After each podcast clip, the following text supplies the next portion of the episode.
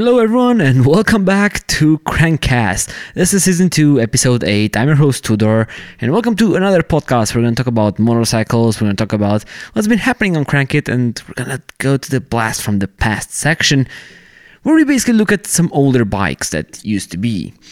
Now, um, change it to an iPad this time for my topics. So, we have a few news topics, and in their order, they're gonna be we have a new CRF 450 lineup from Honda. Um, also, Honda news, we have a new Grom redesign, which is exciting in my opinion. Honda, Yamaha, KTM, and Piaggio joined forces um, for creating a swappable battery standard. That should be interesting for the future of EV bikes. Uh, we have a new KTM, so I'm excited about that because I love KTM. We have a new 2021 KTM 1290 Super Adventure R. Yeah, 1290 Super Adventure R. I had a bit of a brain freeze. Um, speaking of adventure bikes, we have a new Harley Davidson Pan America. We finally have some details on the bike, so that should be really exciting. Um, what else do we have here? Yeah, and the interest, the interesting collectible bikes has rise, has been on the rise by quite a bit, especially in the UK. Well, and that's because of COVID. So we're gonna talk into that one. Now, for the blast from the past, we're gonna go into a bike that's fairly um, interesting and maybe not known by a lot of people.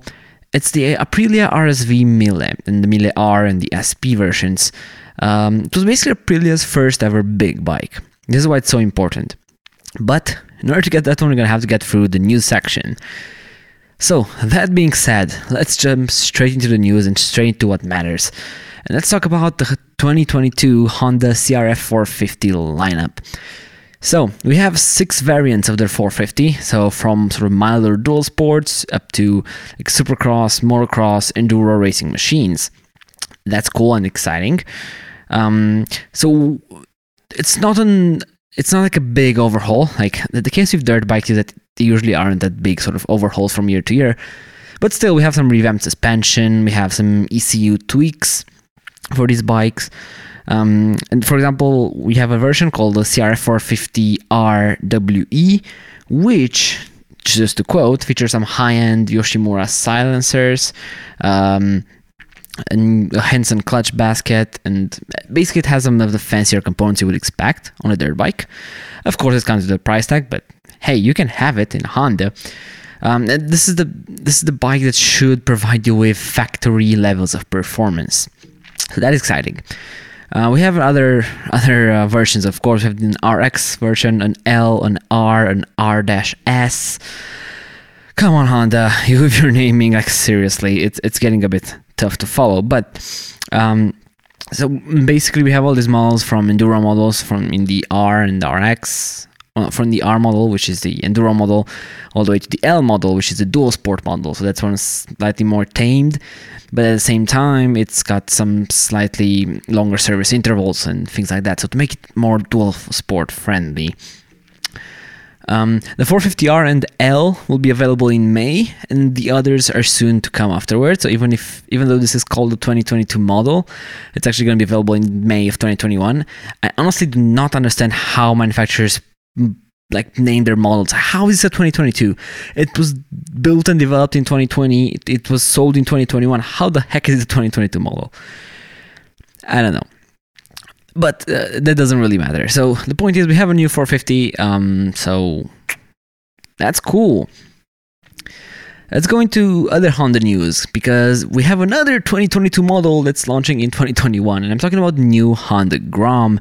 Um, they revised it. They finally updated it. Um, the Grom has basically had two incarnations. So there was the original Grom, the one that bootstrapped an entire army of YouTubers, if I can say. It was a really popular bike, and then it came with an update that made it a bit more square, a bit more edgy.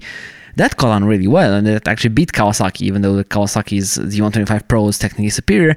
And now we have a, a sort of a third version on the table. So, it features easily removable body panels, um, a lot of customization options. So, okay, there's not much that was changed to this one, right? You don't get much more horsepower. You don't get fancier stuff in general. What you do get though um, is a way better customization platform. So, for example, all the body body panels are really easy to screw on and off. So I can already see the aftermarket for this bike going crazy on it. Crazy sort of designs, crazy shapes. I mean, with the uh, with the advent of like 3D printing, you can create so much stuff for these little bikes.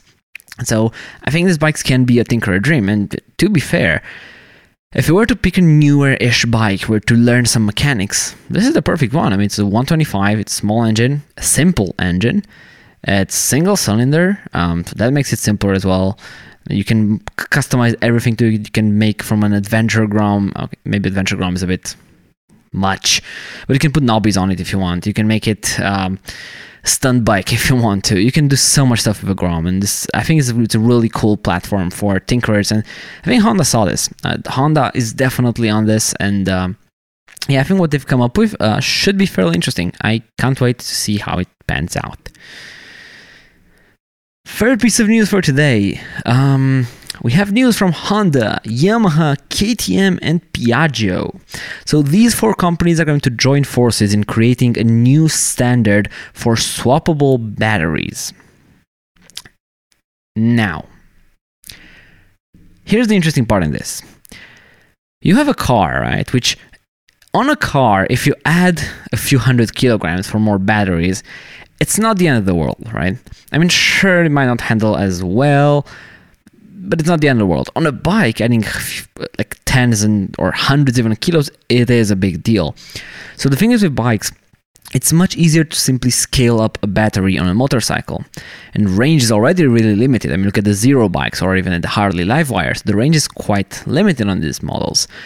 And so, what KTM, um, Piaggio, Yamaha, and uh, who am I missing? Who am I missing? Who am I missing? Honda. Yeah.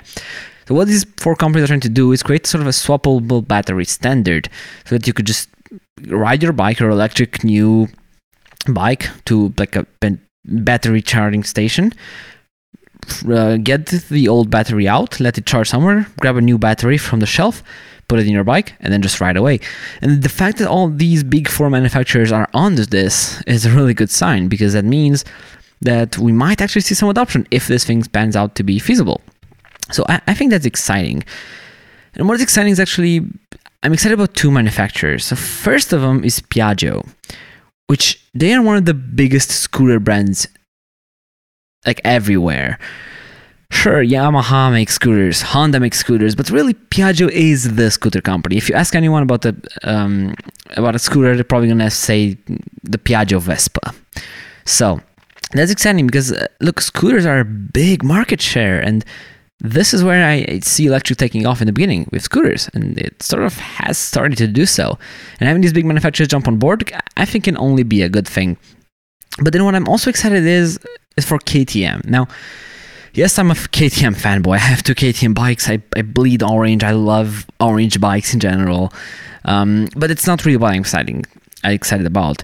Whatever KTM builds, tries to build it in a slightly extreme fashion, right? Tries to be the best at something. Their slogan is ready to race. What's my point of this? So KTM, even if they're smaller bikes, like their RC390s, for example, or the Duke 125s, they're really sporty bikes. The RC390 is a bike that, except the power in the canyons, can definitely keep up with something bigger, like an R6, for example, when ridden well. So my point is that this technology will not only be limited to scooters. I don't see KTM getting the scooters anytime soon, so their only interest will be for regular bikes. And so I'm really excited to see a standard that will work both for small stuff like scooters with Piaggio and with bigger bikes like KTM's. And bigger and more exciting bikes, to be more specific, like KTM's. So I definitely think this is a good um, this is a good idea. Um, I'm curious if this will materialize to something concrete, but um, I don't know. I honestly do not know. But I'm curious to see what, what's going to happen. And now, since we started sort of the talk about KTM, let's go into some KTM and Austrian news. So we have a new KTM 1290 Super Adventure R. Yes, it's a long name, and yes, it's actually a fairly cool bike, especially for a big tourer. So let's see what do we have in it. So so so so so so so so we have a slightly revised engine, so it's still the same LC8 engine that we had in the old 1290 or the Super Adventure S. Uh, it's pumping out 160 horsepower, which for an adventure bike, what the heck do you need more than that? It's one of the most powerful adventure bikes out there. Um, I think it's better than the GS. Uh, it, it's an amazing engine. So yeah, good job KTM. And now of course it is Euro 5. So basically every bike that's gonna come out from now on is gonna be Euro 5. But yeah, they need to tweak it so that it fits the Euro 5 emission standard, which is fine. It is slightly lighter.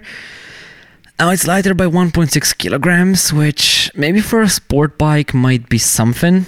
Um, but for a large adventure bike, I don't really feel that you're gonna notice just a weight decrease. I mean, you might notice like if if the center of gravity changes. Yes, you might notice that one, but I genuinely don't think that 1.6 kilos is that big of a difference for you to notice. But hey, we're gonna have to see. Um, maybe I'm just talking out my ass. Who knows? But it is lighter, so that's good. Uh, it features a new split radi- radiator setup, um, so that's cool. Like it has now also the sort of lower hanging gas tanks on the sides. What else? Um, you get the same optional quick shifter from KTM, so they still lock it away from you. Um, oh well, you're just gonna like pony up to get the quick shifter. But then what else? Uh, we also have a new and improved 220 millimeter travel suspension, and that travel is actually front and rear. So it's a new WP. I think this these are the XPLOR forks, uh, if I'm not mistaken. But yeah, 220 mils of travel front and rear. That's plenty good enough. If you don't know what the R version is, this is not really a road touring bike. I mean, okay, it can definitely easily road tour, but the point is, this is more a bike made for uh, adventure off roading. Um, so if you want a sort of big off road adventure bike, this is the bike for you. And this is why it comes with a 23 liter tank, so you you should have the range. Um, that shouldn't be an issue. You have spoked wheels, which if you ask any adventure rider, you kind of really need. Um, so yeah, you have those spoked wheels. What else do you have? Uh, the steering head was moved back by 15 millimeters, uh, longer swing mar- swing arm, so there are some sort of ergonomic s- slight changes. Uh, I'm curious how they're gonna feel like riding both on the pavement, where realistically speaking, these bikes are gonna spend more, most of their lives, but then also on off road. Because hey, why would you buy an R model if you're not planning on taking it off road, right? It makes no sense. So yeah, I hope that these will all be taken off road. Of course, it has all the shiny new tech. So uh, it has stuff like rally mode, uh, all the ABS systems, all the traction control stuff. I mean, you name it, it has it. It's standard for these big sort of adventure bikes to have everything, all the blink in the world. So yeah, this is basically absolutely not different. Uh, and finally, for the price, which is uh, I think pretty great. So the price for this starts at 18,600 US dollars. Now, for this off-roady bike, this is a really good price. It's really competitive. Like really competitive. I honestly think it's a great price from KTM. This actually in a lot of markets, this was one of the huge selling points for the 1290 for the old 1290 Super Adventure. The fact that you could basically buy this one for way less than a GS, and it was like neck and neck um, on the pavement. It was better in a lot of ways on off road. It was a really good bike, and it was so much cheaper at times than the GS. So a lot of people just prefer to take the KTM because I mean, hell, it makes sense, right? And they kept this sort of good pricing. I mean, yes, 18,600 US dollars for a base bike. I mean, you probably have to add a quick shifter to that. So let's say 19,000. It's still a lot of money. Yeah, of course. Um, I, I think all my bikes summed up are around that sort of sum of money. But the point is, uh, for what it is, for a brand new big adventure bike, this is not a bad deal. This is not a bad deal at all, actually. But yeah, this was the KTM 1290 Super Duke Super Duke Super Adventure R. And we're to stay a bit into this sort of adventure field and we're to go to Harley Davidson.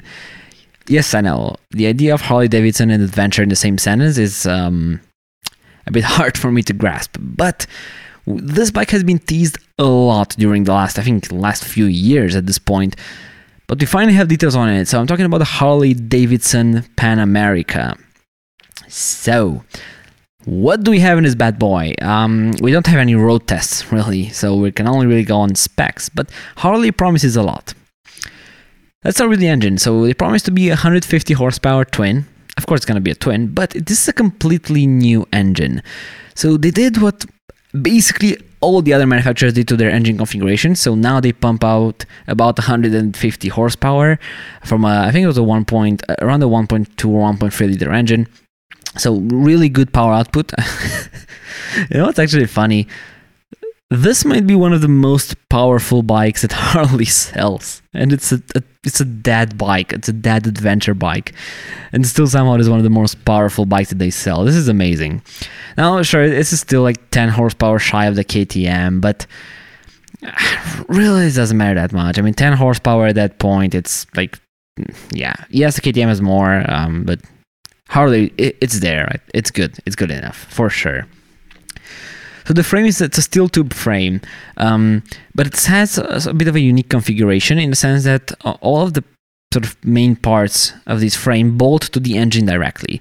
They have this engine as a central structural piece, and then to it you have attached different stuff like the rear swing arm, the subframe, the uh, steering head, and things like that. And so what this allows for them to do is to keep its rigidity and stuff, of course, but it allows for the components to be easily swappable. So this way, in theory, if you break, let's say, your um, subframe somehow, you should be able to just replace the subframe and be good with it. So in theory, it's a bit of a more modular chassis, or this is what Harley is saying that have done. I'm really curious in practice how like useful this is gonna be. Um, I have my doubts, of course, but yeah, this is the new new chassis. Basically, um, it has all of the electronics, of course, like any other big adventure bike. So it has hill hold assist. It has stuff like a cruise control, a cornering ABS, really fancy traction control, uh, semi-active suspension. These are not things that you can't really get in anything else. Um, but it's nice that how they put them there. Don't get me wrong, right? It has all the techs, um, all of them techs over there. One electronic thing that's actually cool is adaptive ride height. What does that mean? So this Harley Davidson can basically lower itself when stopped. So imagine this, right? You're a bit of a shorter rider, and to be fair, these big adventure bikes are actually quite tall usually, so they're not the easiest thing to ride by a lot of people. And what Harley did here is that they made a system where whenever the bike gets to a halt, whenever you stop, the bike drops, right, for a few, I think it was 15 millimeters or something like that. Basically, it, it drops down. So it's easier for you to reach down with your feet. And if, even if you're stopped in an off-road situation, that's going to be helpful. But even if at the stoplight, it's way more comfy to be able to have more stability on your feet. This is a pretty cool system. And then the theory is that whenever you, you start rolling again, it's bike's going to go back up. Because to be fair, when riding, you don't really need like low ground, um, low, low seat height. Only when really stopped and at low speeds, you really find a use in this. I hope you're going to be able to turn it off for some more sort of extreme adventure off-roading, but I think this is a smart idea, uh, and it should make big adventure bikes more accessible to a lot of people. I think. What else? Oh, we have the pricing. So the price, the price starts at 19,500 US dollars, and this is for the base model, but it can go up to around 22,000 for the special model. Now, of course, Harley being Harley, you can definitely option it out for way more than that with like stupid accessories. But just for the bike itself, the special model will cost you 22,000 US dollars. Um, this is not a small amount of money, considering the KTM I just talked about like two minutes ago. But also, it's a Harley. I mean, I hate justifying prices just because a brand is a brand, but for a Harley, this is actually not terrible. This is the one of the most non-Harley Harley bikes out there. And speaking of non-Harley Harleys, I'm really curious how this is gonna do because this this is an interesting one. Harley is definitely taking a new more more sort of new edge direction with this. And I'm I'm perfectly fine with it. I'm cool with that. But I'm not sure how much the audience is cool with that. Like the adventure population has never been a Harley population. It's been a BMW, KTM mm, population, or older Japanese bikes population. And the Harley riders, this is such a non-Harley type bike that I find it hard to believe that they will accept, they will embrace this new bike. I don't know. I, I hope they sell it. I hope it's gonna do well. I hope it's gonna be a good bike, but I sort of had my doubts uh, because Harley has had a bit of a mm, of a sloppy track record in the last few years. So I think it's really interesting to see how this will pan out. pan out, Pan America. Yeah, see what I did there. It's not a terrible price compared to a BMW GS, but it's more than a KTM. Yeah, this is one of the final notes I wrote here. And yeah, this can basically summarize this bike. And finally, for the last piece of news, is that interesting collectible bikes climbs because of COVID, and at least in the UK. Now, I am personally not in the UK, but now this is one of the, the it's like a really big market for motorcycles and scooters. And I think this really this um, trend it's not happening only in the UK. I, I can feel it in my home country as well. So um, why? Why would people be interested in more classic bikes? Now, the first reason that be, can be kind of obvious, right, is some people have way more disposable income. Now, of course, a lot of people have been affected by this pandemic, uh, and some of them quite badly, and I'm sorry for them. But the truth is, a lot of people haven't been affected income wise. The only way they've been affected is in their capability of spending them. So now people can't go on vacations any longer. People can't spend it on fancy like trips around the world or whatever. So they have to spend it on something. And if they're motorcyclists, they can definitely have some spare income. Uh, and also, these bikes are the poster bikes of a lot of these people, right? People who grew up in the 90s, for example.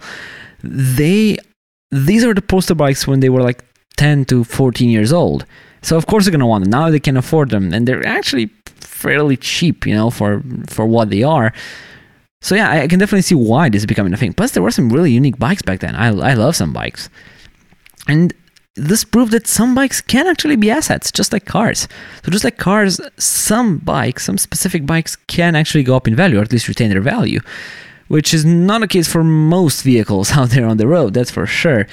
Um, speaking of retro, if you go even more into the past, two strokes are actually really sort of in demand, like mint two strokes. And I'm not talking about enduro bikes. I'm talking about road going two strokes, like stuff from the I don't know 70s, 80s, 90s even, like the Aprilia RS250s and stuff like that. I love it. Um, yeah, I, I, really want to get some retro bikes into my garage right now. I don't have any old bikes. Like my oldest bike is a 2009, but I really, I would really love the bike that I'm gonna talk about in this next section of this podcast. Well, I mean, it's a good segue to go into Blast from the Past. Yeah, this is how I'm calling it. I need to find some intros on this or, or something like that, but yeah.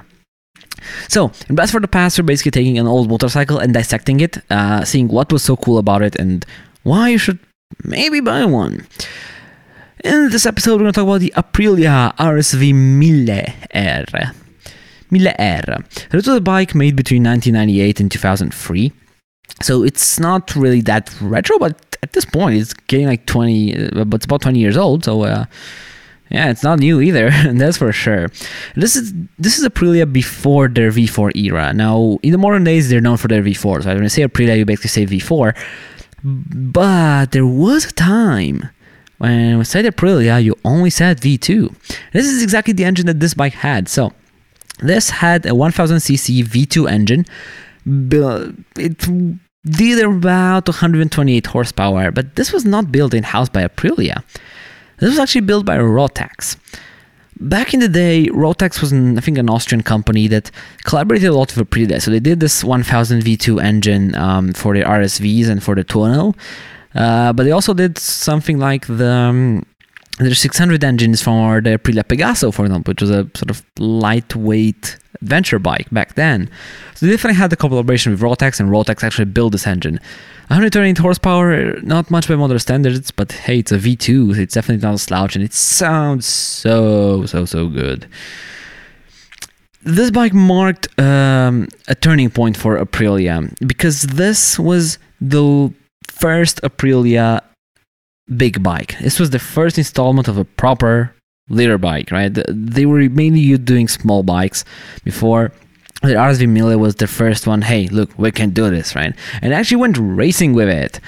Um, so they had an SP version, which was a homologation special. Only 150 were made. I would love to buy one of those.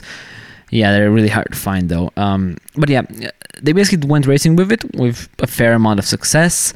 They made multiple versions, so they had their standard version, they had the SP, which is, as I said, homologation special with some fancy stuff, and then they also had the R version, which had uh, some like fancy all-in suspension uh, compared to this um, standard version. Uh, this was a really cool bike. I think it looks really cool, uh, and, and, it still sounds so good. And hey, 130 horsepower, it's it's still no slouch out there on the road. So yeah, uh, if you can buy it, get an Aprilia RSV Mille R. I do totally recommend it. But now it's time to go into the final section of this episode because we don't have that much time left, only about three or four minutes. So we're gonna talk about some Crankit updates. What has been happening with the channel? Um, first things first, I want to talk about here is we took one week break from the podcast. I know you probably, if you're listening to this podcast, you probably noticed. But yeah, I we went on a I went on a bit of a holiday. Um, so yeah, I I literally couldn't do it during this last week. I didn't even have internet like at all where I was. So recording a podcast and, and publishing it was definitely out of the equation but we're we're back with fresh forces now, back to making content. And speaking of making content, um, the KLX 450R build video was started. So we started to tear apart the bike. Uh, we started to get like the fairings off and stuff like that. Um, but we had to put the project to a bit of a halt. Uh, and so I had to rethink the first episode. Uh, and I realized actually maybe rethinking is a good idea. So I initially the idea was to just dive straight into us building that bike, which is maybe not the worst uh, option uh, until you realize that I didn't really give out a plan. So the first episode is going to be basically a lay when we're going to lay down the plans on the blackboard over there. Uh, so I'm going to tell you how we're going to do it, with what parts we're gonna do it, what are we gonna change, what are we not gonna change, what are we gonna keep, and then we're gonna go into tearing down the bike. Uh, and we find some pretty interesting stuff that uh, definitely a bit of a fire hazard on that bike. But yeah, uh, should tune in for that one. And another big Crankit update, and this is, I mean, it's kind of unfortunate for the channel, but unfortunately we had to leave the garage we were previously renting. Um, I'm not gonna go too much into details because I wanna I want some time to pass between when I talk about it and when it actually happened. So it happened like fairly recently. Uh, but yeah, we finished moving out of there. So currently, don't really have a garage. I, am looking into one, maybe getting a smaller one, a temporary one until I get I figure out something like way better and way cooler for Crankit. Because yes, I do. I know Crankit is like really small at this point but I want to do so much cool stuff with it um, that I, I don't want to do like small things, you know. I want to go big, and so I, I, will be fixing the garage situation. Don't worry, we're gonna have where to film the rest of the build series. But now the spring is also coming, so we're gonna be able to film outside a lot as well. Uh, a lot of videos. We have definitely some videos that desperately need to be filmed, and um, yeah, this has basically been it. This these are the updates for Crankit. Now, if you enjoyed this video or this podcast, depends on where you're listening to, uh, you can give us a follow on Instagram. That's crank.it. Uh, you can give us a follow on TikTok, which is think crank underscore it. Because yeah, we do post TikToks from time to time. Uh, you can also um, follow us on YouTube. Yeah, our main channel is called Crankit. Uh, this is Crankcast. Now, if you're listening to this on YouTube, note that this is mainly an audio show and it's mainly sorted towards audio listeners. So, if you want to do that, you can listen us on base to us on basically every podcasting platform available. Speaking of podcasting platforms, if you liked it, uh, please give us a five star review on like Apple Podcasts or Google Podcasts or wherever you're listening to this. That being said, thanks a lot for watching. I hope you enjoyed the news. I hope you enjoyed the updates and the blast from the past section. And uh, yeah, see you next time.